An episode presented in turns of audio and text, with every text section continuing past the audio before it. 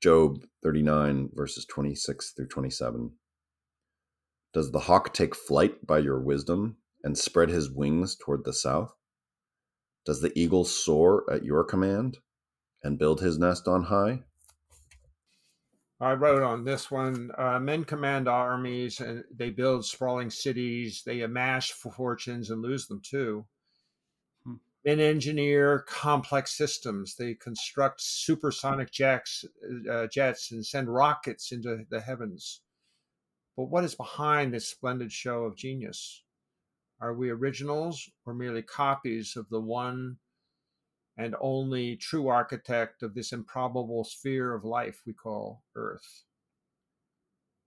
Uh, again, I am kind of standing back uh, from the spe- specificity of the uh, passage in Job.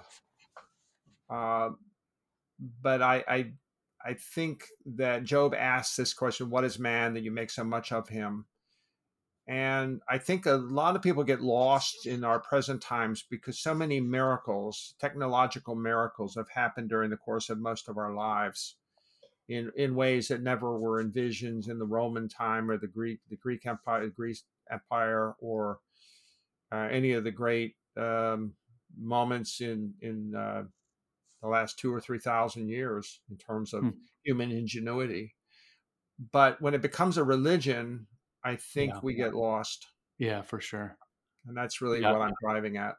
I may have mentioned this before, but my my daughter, my middle school daughter's science teacher um, outlawed any talk about God in the classroom. It's not allowed in his classroom.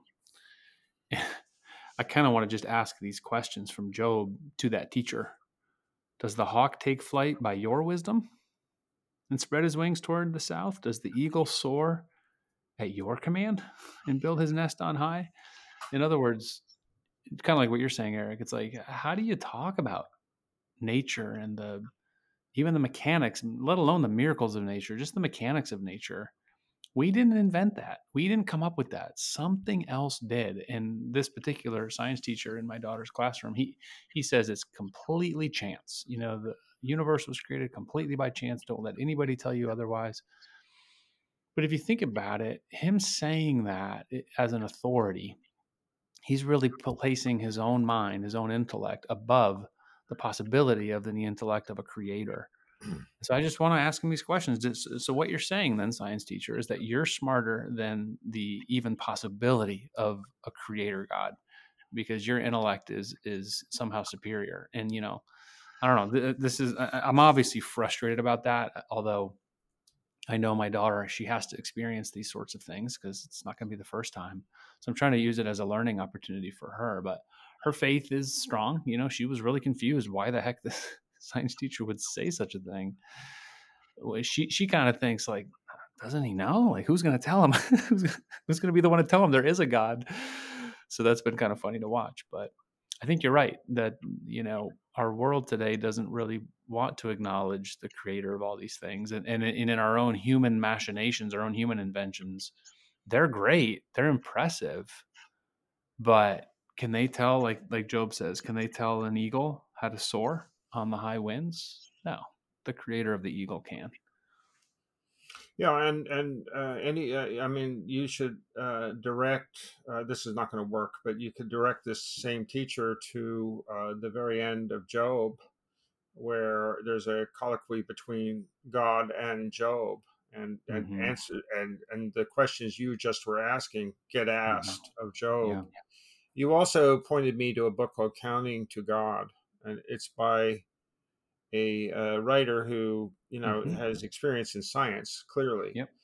Uh, but the science, you know, it, it, I mean, there's a lot of controversy in America today about abortion, about mm-hmm. you know, uh, uh you know whether uh, it's a living being inside the womb of a, a, a woman or not.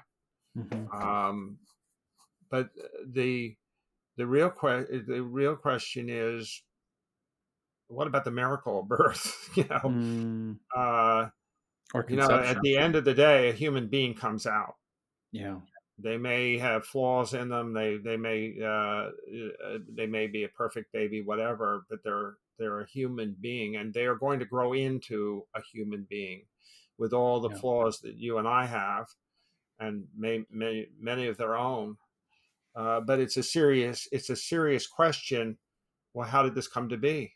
How did human beings come to be? Mm. How did horses come to be? How did Mm. I mean? You can take all this for granted and call it science, hmm but I think inquiry is actually better, and the Bible suggests inquiry. You know, look into it. You know, not everything is an answer. A lot of things are questions. I think it's one of the Mm. best parts of the Bible. Mm. Questions, questions, questions. Because if we don't have them, we're not thinking. hmm